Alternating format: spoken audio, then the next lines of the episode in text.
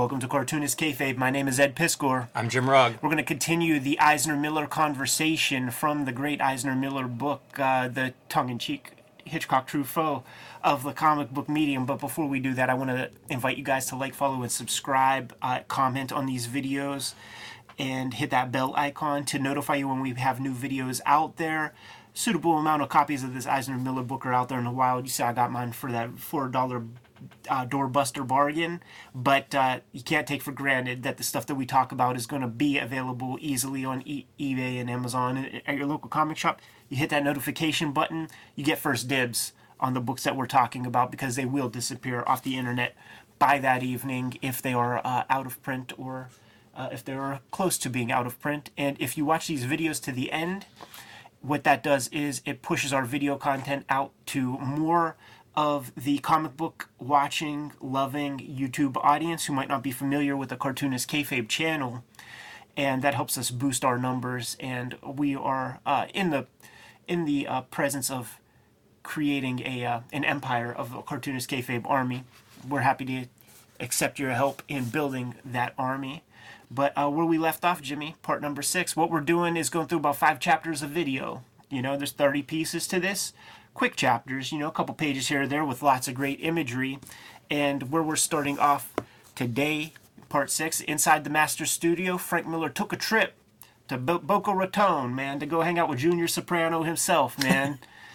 Will Eisner at his studio space, and uh, they're talking about a light box that we're not seeing a photo of in this book, which is a tragic, uh, unfortunate piece. Hey, I do want to set the tone of where the studio is. Yes behind an unassuming door among rows of lawyers, doctors, and dentists' office. So it's like an office park. Yeah, exactly, exactly. In uh, you know, in, in Florida somewhere. Uh, kind of funny to see Will Eisner's studio couched in that kind of a, a, business area. It's it's so smart, you know, like just like with what the stuff that we learn about home ownership and the stuff that you learn about business when your accountant is like, you need to be spending some more money, man. You need to be spending some more loot. Go get an exterior spot pay some rent and some exterior space. All the utilities go to the business. The rent is deductible from the business. Makes perfect sense. And Eisner has a vast bibliography that's probably all in the black. You know, uh, mileage may vary in terms of what the income is on each and every one of those books, but I'm sure they're all in the black, and he's got a bunch of them. It makes me think of uh, like when we've visited Jeff Smith and Cartoon Books yeah. Studios, where it's like you know, it's not a huge library that Jeff Smith has, but it's being printed and uh, translated all around the world. So, you know, it may be one book, but 30 editions yeah. and 30 business deals and, and all of this sort of like the business side, like literally the business side of publishing, self publishing, controlling your copyrights. And, uh, and I get that impression with Eisner that, you know, these works are being translated. Yeah. They are being published internationally. It's not one edition that comes out when he has a new book and uh, and they, they will talk about that a little bit, you know, like pitching to these different uh, different publishers and his layout stage and things like that. You also get different kinds of uh, insurance potentials, like if you work off site, man. See, that's the cool thing about this book is like we have the Eisner Miller conversation, we have our conversation. So like a lot of business insurance will not be done if it's at a business spot that you also live at because the liability of something could go wrong 24 hours a day with your ass. You know what I'm saying? Like with you like playing around with things or doing doing stuff like that. Easier to get certain kinds of business insurance off site for your to protect your artwork, stuff like that. Uh, let's see. They're talking about ink here in the beginning. You know, a little bit of a little bit of the real technical stuff. In Eisner's current uh, story, he's doing with ink washes, and he uses the uh, the dirty ink water where he's rinsing out his brush talks about dipping his brush in every two or three strokes of uh, after ink, puts it in the water. I just did a big brushed piece this week doing the exact same thing. Kind of loved it because the carbon builds up on the brush. Yeah. And I knew that part, but uh, I don't typically dip my brush in water every. I was doing it every. I try to do it every three. I would lose track sometimes, but uh, really liked working that way. Was able to ink for a couple hours without actually stopping and cleaning the brush completely. And uh, now I have the dirty water to do an ink wash with, which I was also tempted to try to work that method in just from uh, reading this interview. Well, let me ask you this, Jimmy. Do you use Higgins? Because that's what Eisner uses. I, I, uh, I certainly do not. Uh, I'm surprised by the inks they talk about here. Although Miller does bring up the Doc Martin high carb ink, which uh, I have used some of the Doc Martin ink for Yeah. that reason. I think it's a little bit uh, thicker, more consistent. Makes me wonder if the Higgins uh, formula was different back in the day, but there was like a piece of alchemy that like people would do with it, and uh, it's like you leave the cap off your Higgins for like two days or Right. something, and then it actually turns into real ink and not just the, Yeah, a uh, little bit of that water evaporates and you're left with that organic matter. I threw out my uh, longtime inkwell this week because if it goes too long, you end up with sludge. Oh yeah, it's like it's like a goddamn bumba clot coming out of that shit, man. Yeah, I picture like the tar fields or some, something in uh, LA where it's like that stuff gets nasty It's and so stinks. It it's stinks real bad. Yeah, yeah, yeah. It, ink is perishable. It's carbon. It's the carbon. And they get into uh, impressionism again, you know, kind of laying out these scenes and how much you really need to do. And uh, Miller talks about that was a big thing early on was you needed to be able to draw your rooms, you know, for establishing shots, and how at some point he got bored doing that because unless you're drawing, you know, something like Frank Lloyd Wright settings, uh, it can get boring. And I think of Elektra Lives Again in some of the backgrounds and like the brownstone, Murdock's brownstone, where we're walking upstairs and he's got the elaborate bathroom and stuff all depicted. And uh, whenever he's describing like that's a skill you had to learn as a young cartoonist, I feel like that's where it's on display, True. and probably the reason he got sick of it. Yeah. So so what do you do? Uh, like like stagecraft. You have a Tiffany lamp with a doily on it. Uh, that probably lets you know it's not a, a white trash kid's house wh- who wears his baseball hat on backwards, as Eisner says. Unless he's breaking in, Unless he's breaking in as, uh, when Miller chimes in. they they do have some fun back and forths along those lines, like like very different mentalities of the kind of characters they're uh, thinking about. Yeah. And I love like there's a picture. If you go back one page, there's a picture of the uh, the wash.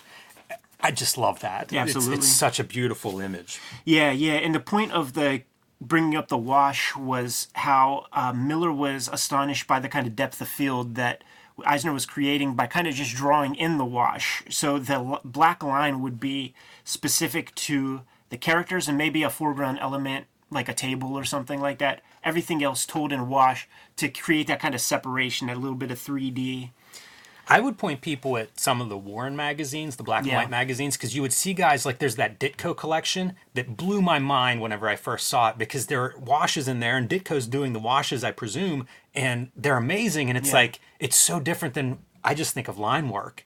And whenever like you get a guy who's been doing line work for decades and then he does a beautiful wash, it's it's something to behold. And it does make me wonder like there there's a little bit more drawing in that wash technique than I would think. You know, it's not necessarily painting. Right. And that's what Eisner describes a little bit here. Roy, Roy Crane will do that stuff with the duotone. Yeah. You know, and create that depth. We'll, we'll look in more of that stuff eventually also. And it's a good example of uh, what they're describing. They, they use the word impressionistic, and I, I feel like that's an incorrectly used art term here. But it's this idea of less is more. You know, like there's a lot of detail that's not shown in that image of cars passing each other or that helicopter silhouette in the back. But you're getting the, you know what you're looking at.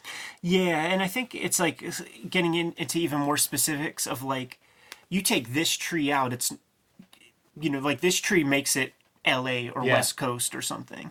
Miller talks about how that applies to the speed of the reading. Yes. You know, if he's going to have a 13 page chase scene or something like that, this helps.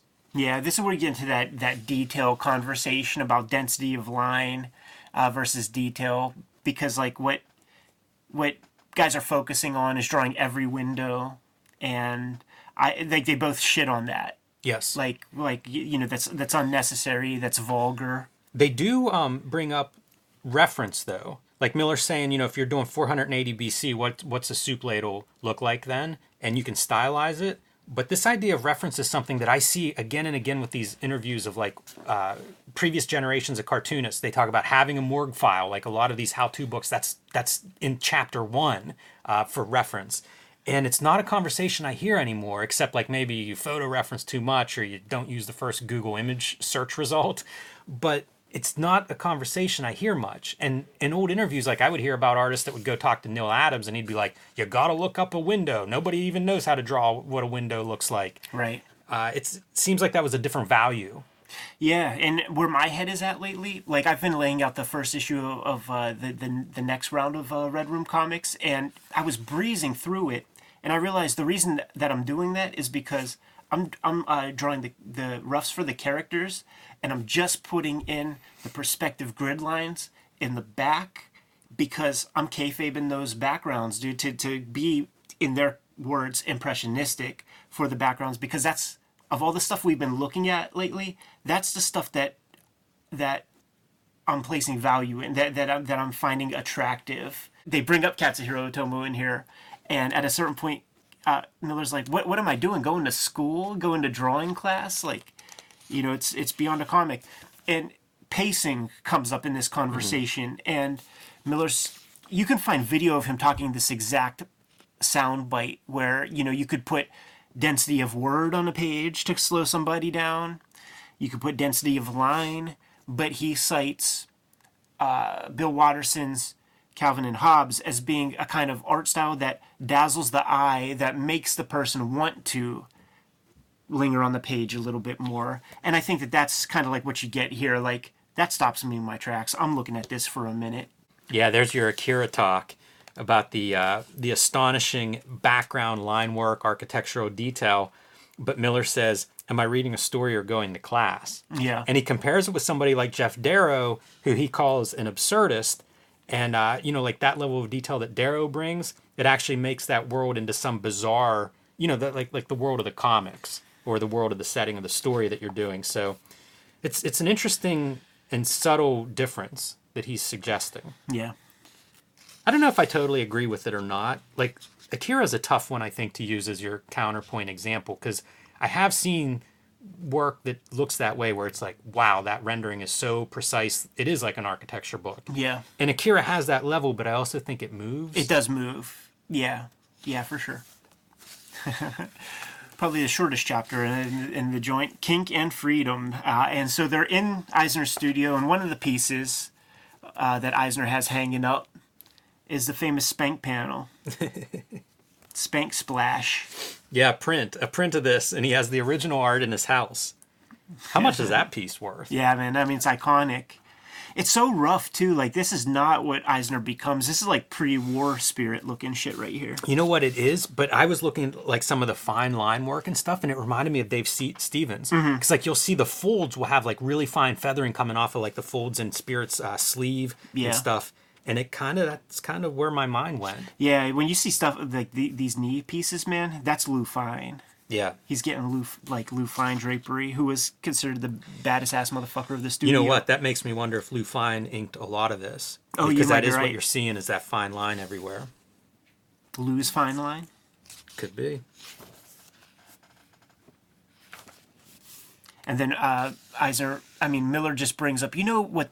Really, the kinkiest piece of art you ever made was where the two guys, Spirit and Dolan, are talking about control how to control your woman, and it's two lady like they're they're standing in the hand, the palm of some some some dame.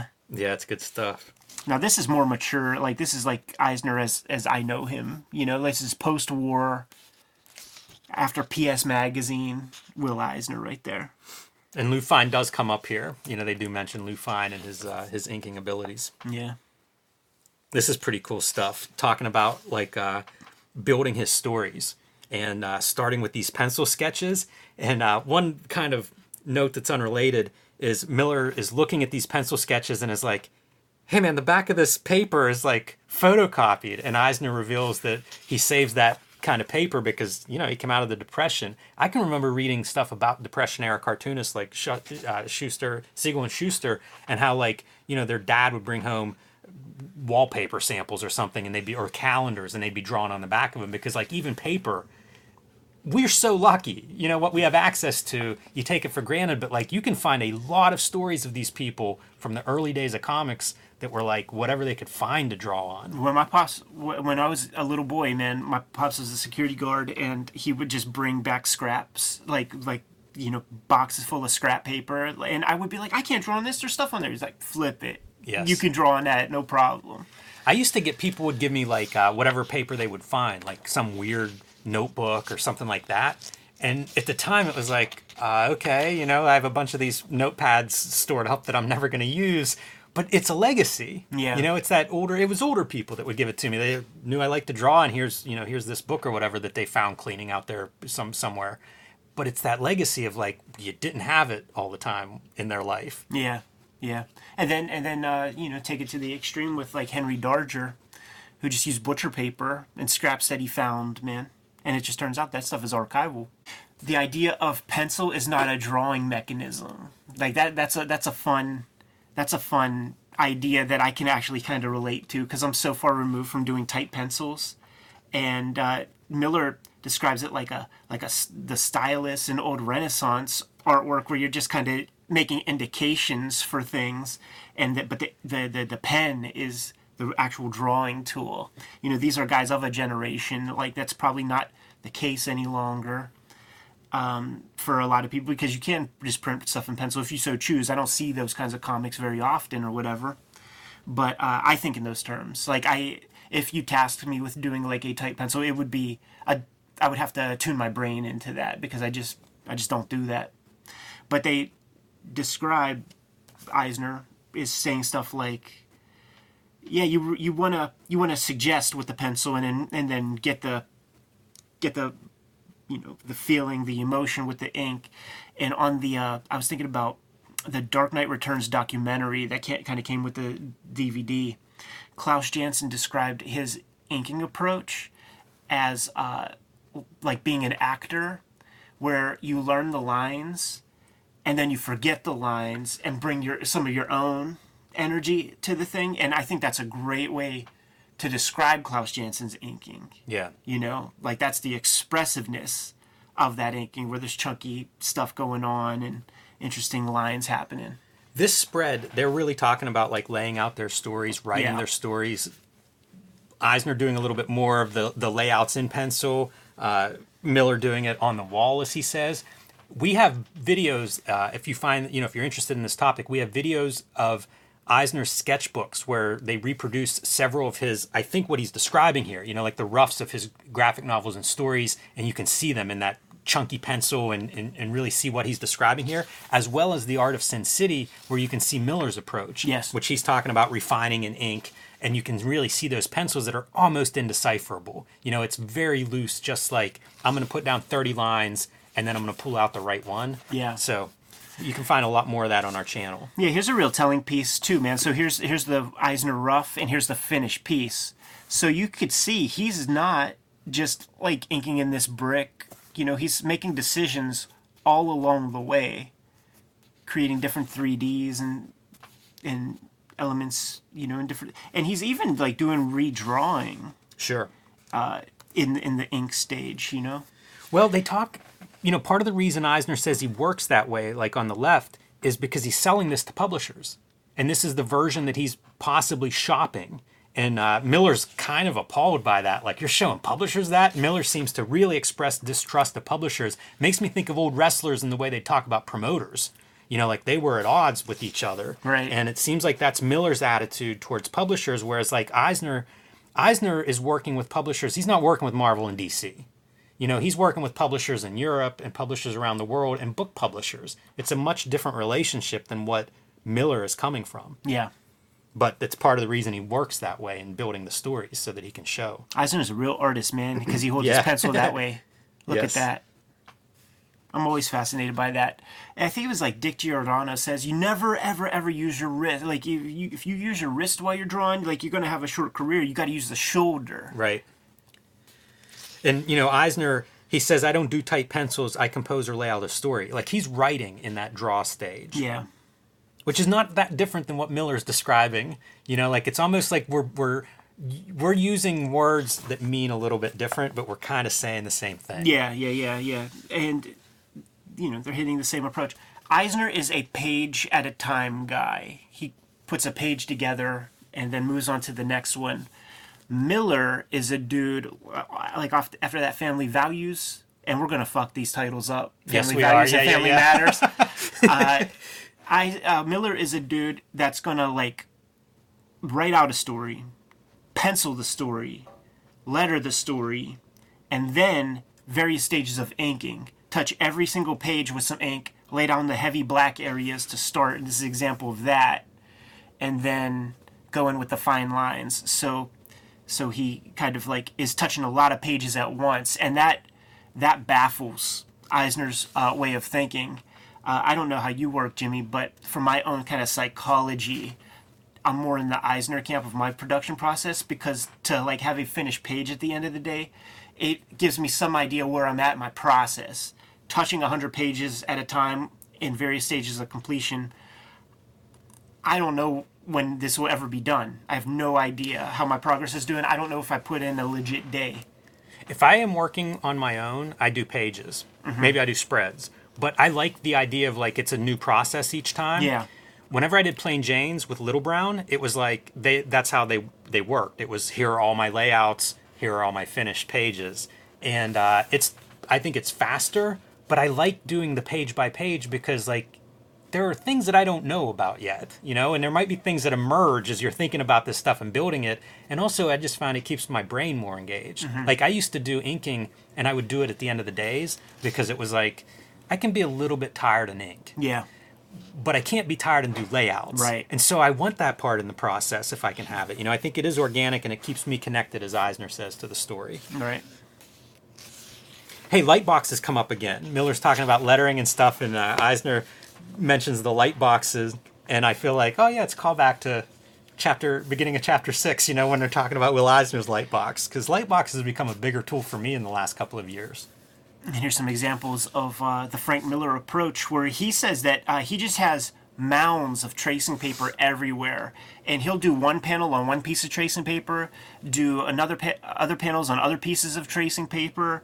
Uh, he'll blend the two, and then put a piece of tracing paper over top of that, and then make one one big panel.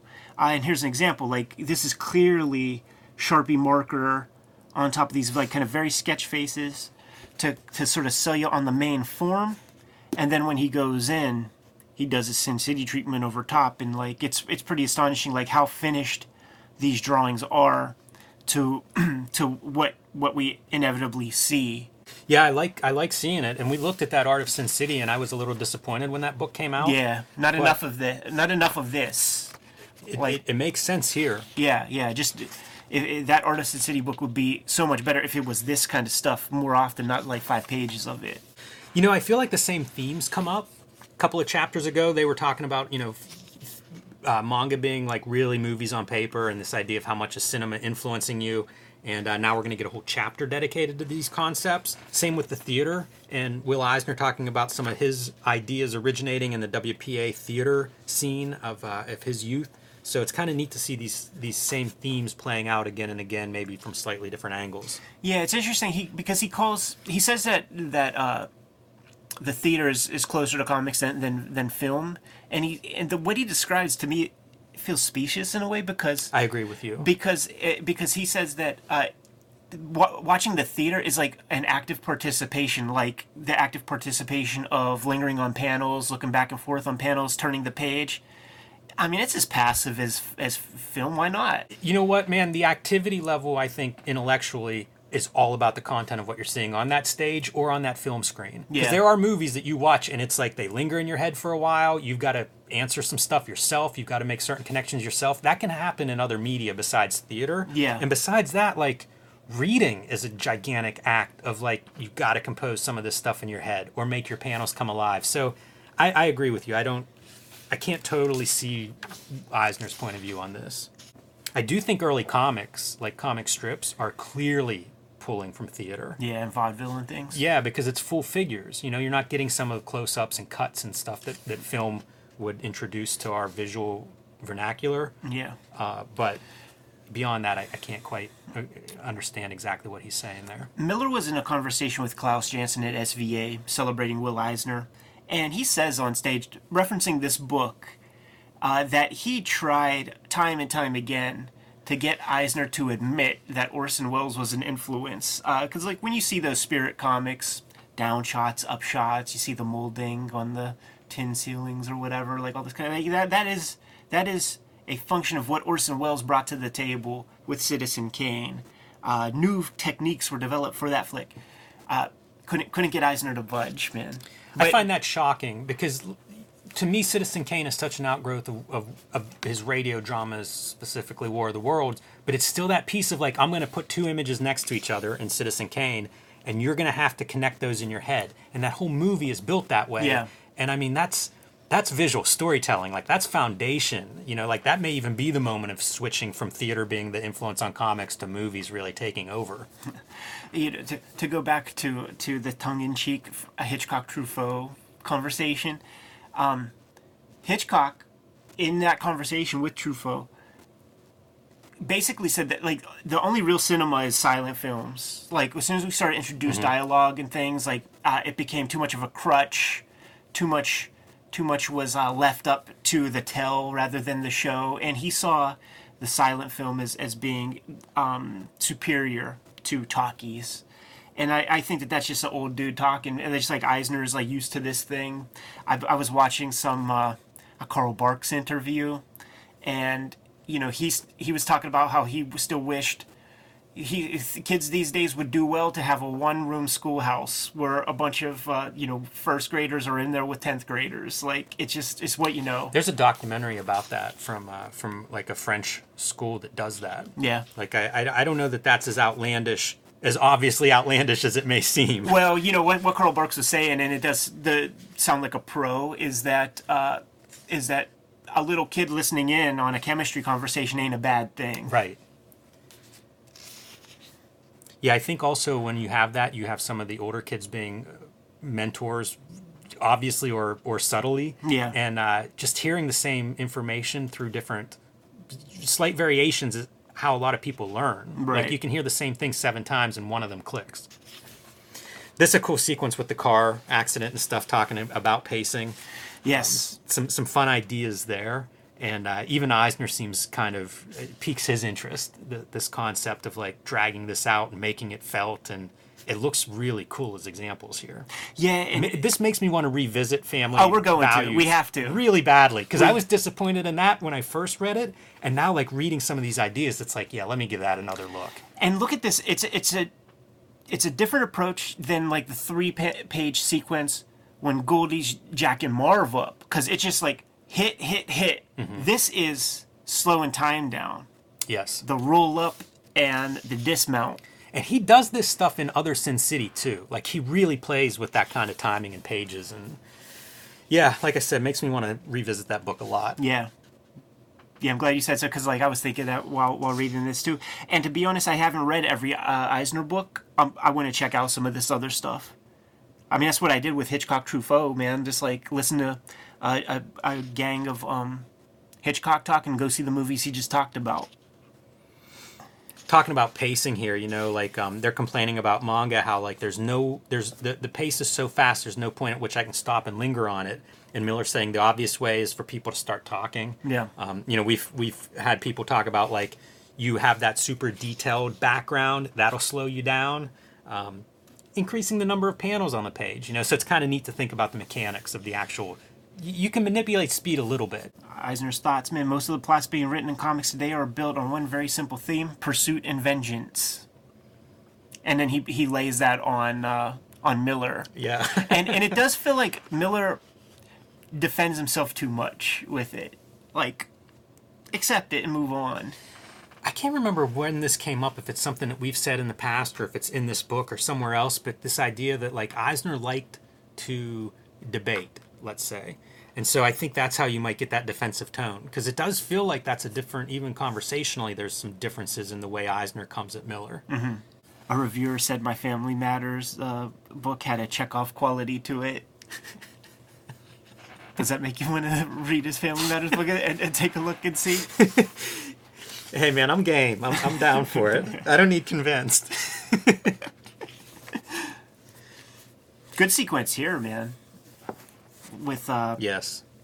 the the sort of young family member helping the guy in his like uh, suicide euthanasia. this comes up in response to Eisner sort of uh, you know talking about the vengeance and pursuit stuff in Miller's work, and it and it gets into like you know like this is still this is a mercy killing they're calling it, but it's a huge character piece, and it is how do you it's a good example of how you might do killing in in a comic, in very different tones and different ways. Yeah, and one of the things that Eisner wanted to work on with that project was to make people do things out of their own kind of self-interest, but you can't make them pure evil. Like like let's not deal with pure evil Yeah. any longer. Like they're they're victims of their own character. I think he called it.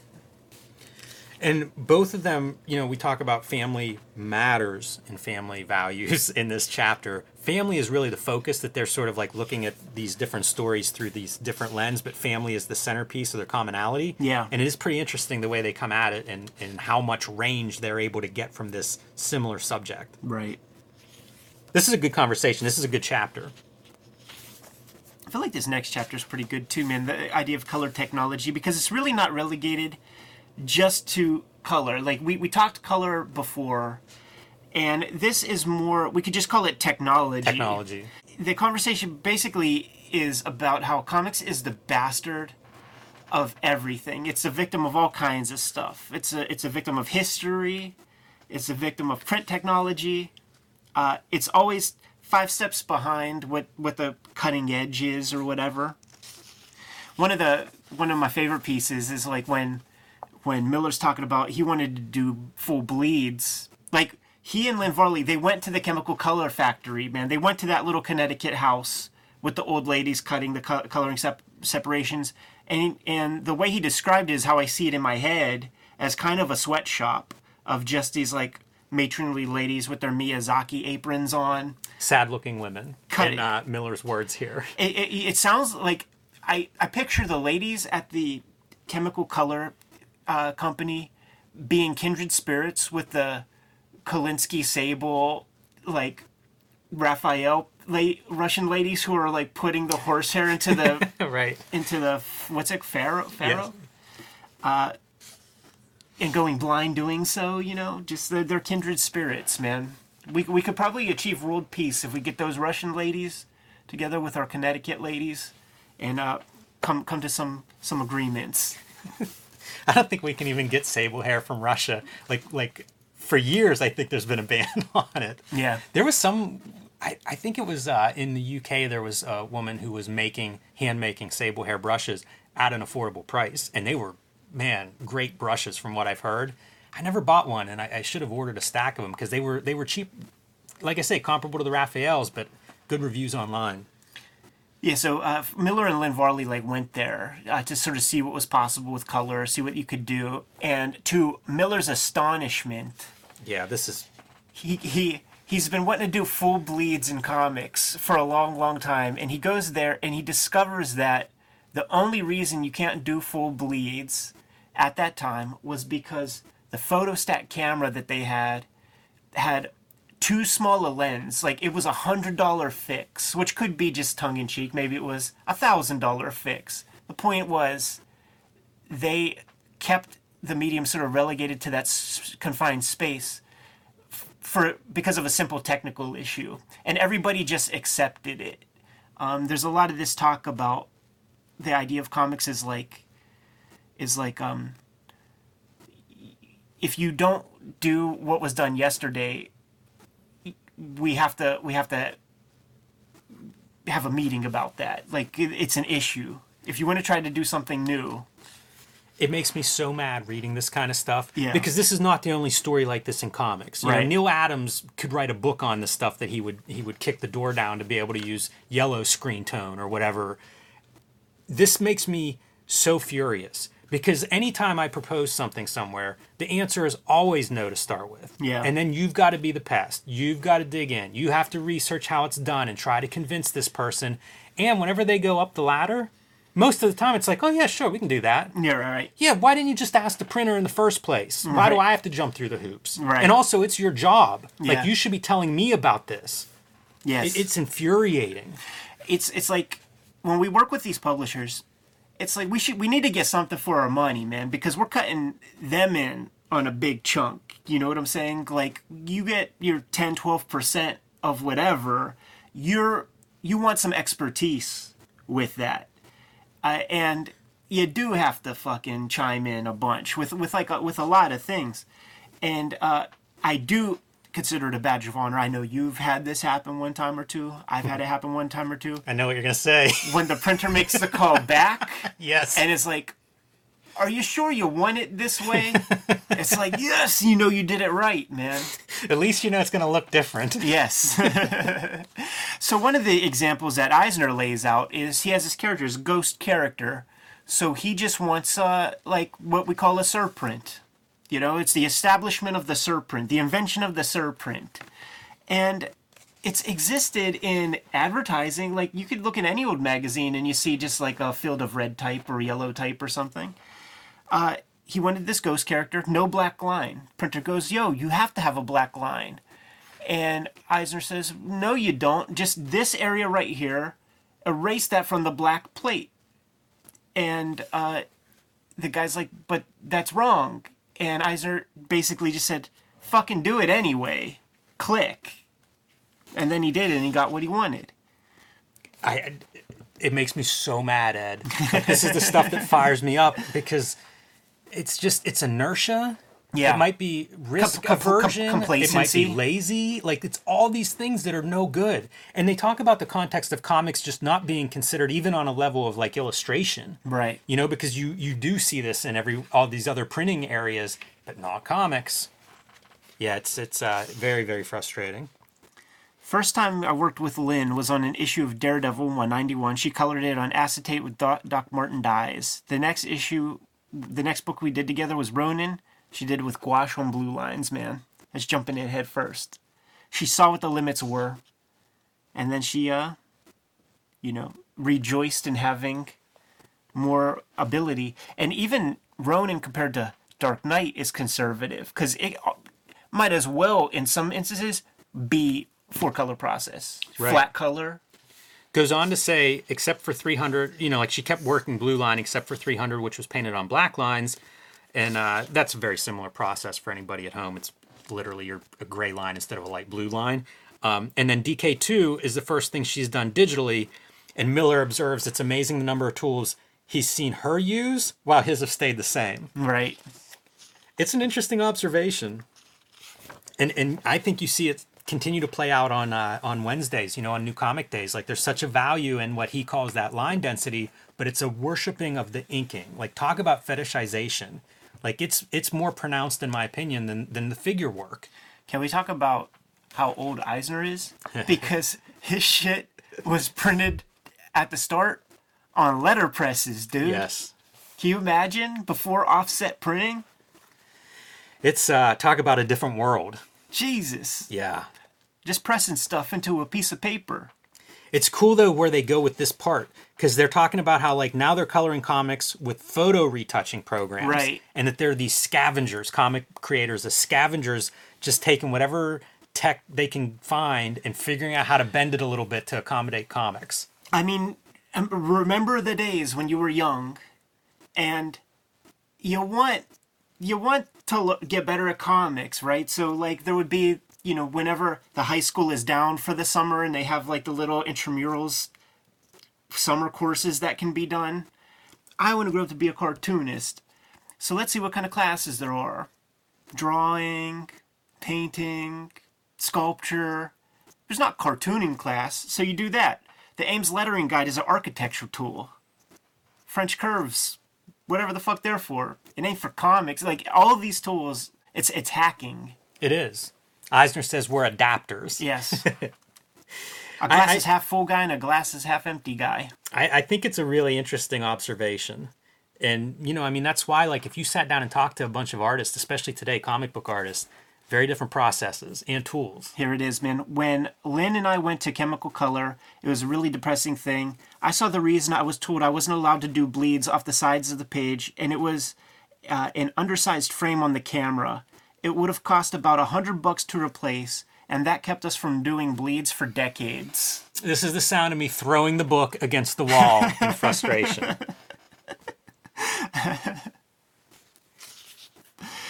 and then and then it uh, you know I, and then we celebrate um you know Dan Clowes thinking about like printing on the inside of the slipcase and stuff and just like pushing things that degree and, and thinking and asking those questions Yeah, it's an interesting perspective from a couple of guys who, you know, saw comics evolve quite a bit uh, over the course of their careers. You know, like so much of what we take for granted, like just walls built against it for no good reasons. Here's the sign off, man. After the the Will Eisner ghost story, um, if there ever was a theme song uh, for the business end of the industry, it's quote, "We can't do that. We didn't do it yesterday." End quote. And Eisner says, "quote, We never did that before. No one ever does that. It's not done." End quote. Uh, but that was something that was considered revolutionary at the time. Back to the uh, surprint, the thing that like think about this. Think about the amount of surprints and stuff in the Daredevil books for depth of field, for background details. Klaus Janson Yes. ta- takes that ball and run runs with it. Perhaps if Eisner doesn't do that, they don't see that. They don't think that that's a tool in the toolbox. That's that's fascinating. That's a that's a connection I just put together right here on the spot, man. Yeah, it's quite a legacy there that, that you see play out in Miller a generation later, as you say. It's great. Uh, one other note on this chapter is Miller talks about the graphic novel Elektra Lives Again and uh, attempt to do horror in full color. The, Right. he describes it, and it was not dark. The ent- entire thing is set in daylight. The idea was just to get under people's skins in different ways with the color. That's pretty cool, man. That's a fantastic exercise, right? Like, let's make a horror comic and do things completely different. Like, create a set of obstacles for yourself that you've not seen explored very often in that kind of a genre. Yeah, I like seeing Miller look at these books that way. Yeah. Of like, this is something I'm trying to do in this book. So, Yeah. You know, and he's talks a lot about family matter, family values, and the stuff he's trying to do there. It's cool to think of him as like approaching these stories and really thinking like, how do you push this? What is the theme of this book? Yeah. How do we get there visually? Yeah, It's good stuff. It makes sense why his comics do stand out compared to a lot of his peers. that's true. Fun conversation. Reading the Eisner Miller conversation is good. Uh, I also very much appreciate the conversation with you, Jimmy, and we'll keep this rocking. And everybody, if you're tuning in for the first time, there is a part one. Yes. Um, you know, we do cover some other chapters already, and, and we'll keep uh, adding those links under these videos as we continue adding to this conversation. Absolutely, and we want to hear your feedback uh, on the subjects that are brought up in this video. Uh, till then, like, follow, subscribe to the YouTube channel. Uh, hit the bell, we'll notify you when new vids are available. What's out there, Jim? Hulk Grand Design Monster number one is coming to your comic book store in March. Hulk Grand Design Madness number one coming to your comic book store in April. Let your comic shop owner know that you want a copy. It's not too late to pre-order those books. And join me on patreon.com slash Jim Rugg. Red Room Trigger Warnings issue number one on the stands right now. Going to be coming out on a monthly basis. Murder on the Dark Web for Fun and Profit is the name of the game, man. Uh, so four issues of this will be coming out monthly basis. You could read these comics before they hit paper at my Patreon. At the link in the link tree in the description below this video. Three bucks for the archive there. More than 200 pages of comics up there as we speak. What else, Jim? Subscribe to the Cartoonist Kayfabe e-newsletter at the links below this video. You can also find Cartoonist Kayfabe t-shirts and merchandise at the links below this video. It's another great way to support the Cartoonist Kayfabe channel. Jimmy, give them the marching orders. We'll be on our way. Make more comics.